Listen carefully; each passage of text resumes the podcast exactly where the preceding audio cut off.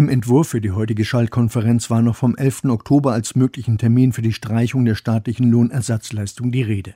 Das ist der Tag, ab dem auch die Corona-Schnelltests für ungeimpfte nicht mehr kostenlos sein werden, es sei denn, es handelt sich um Menschen, die sich aus medizinischen Gründen nicht impfen lassen können.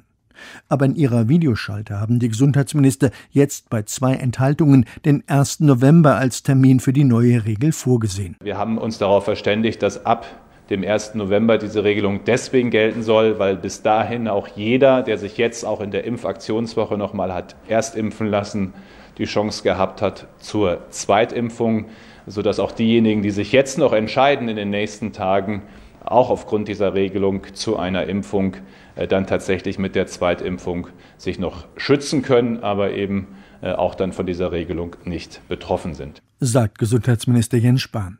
Die im Infektionsschutzgesetz verankerte Regel, dass freiwillig ungeimpfte im Fall einer durch das Gesundheitsamt angeordneten Quarantäne keine Lohnfortzahlung mehr erhalten, wurde aber bislang aus Rücksicht auf die notwendige Versorgung mit Impfstoffen nicht angewandt. Baden-Württemberg hat jetzt schon damit begonnen, alle anderen wollen das spätestens ab dem 1. November tun.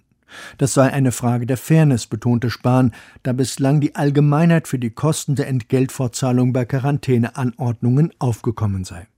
Da die Gesundheitsämter Geimpfte und Genesene auch bei einem möglichen Kontakt mit Infizierten nicht mehr in Quarantäne schicken, reduziert sich der Kreis der möglichen Betroffenen auf die Ungeimpften, bei denen es auch ein Auskunftsrecht für die Arbeitgeber geben wird, betonte der Vorsitzende der Gesundheitsministerkonferenz Bayerns Ressortchef Klaus Holecek. Wenn ich mich nicht impfen lassen kann, wenn es eine medizinische Indikation gibt, also warum das nicht möglich ist, dann kann dies durch Attest dargelegt werden. Eine genaue Diagnose muss in dem Attest nicht sein, sondern das kann dann im Attest einfach so erfolgen. Und klar ist auch, die Lohnfortzahlung im Krankheitsfall bleibt von dieser Entscheidung unberührt. Wer krank ist, erhält natürlich weiterhin eine Lohnfortzahlung. So Holecek.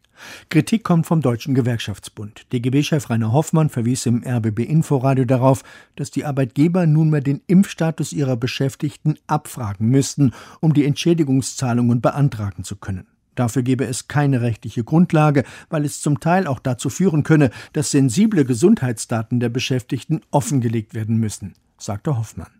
Dies mache das Ganze kompliziert und konfliktträchtig. Die Politik müsse sich aber ehrlich machen und überlegen, ob sie nicht doch besser eine allgemeine Impfpflicht wolle. Auch Eugen Brüsch von der Stiftung Patientenschutz kritisierte die Regelung. Weder Impfstatus, Alter, Pflegebedürftigkeit noch Krankheiten oder Essgewohnheiten oder Hobbys seien bisher Kriterien für Solidarleistungen.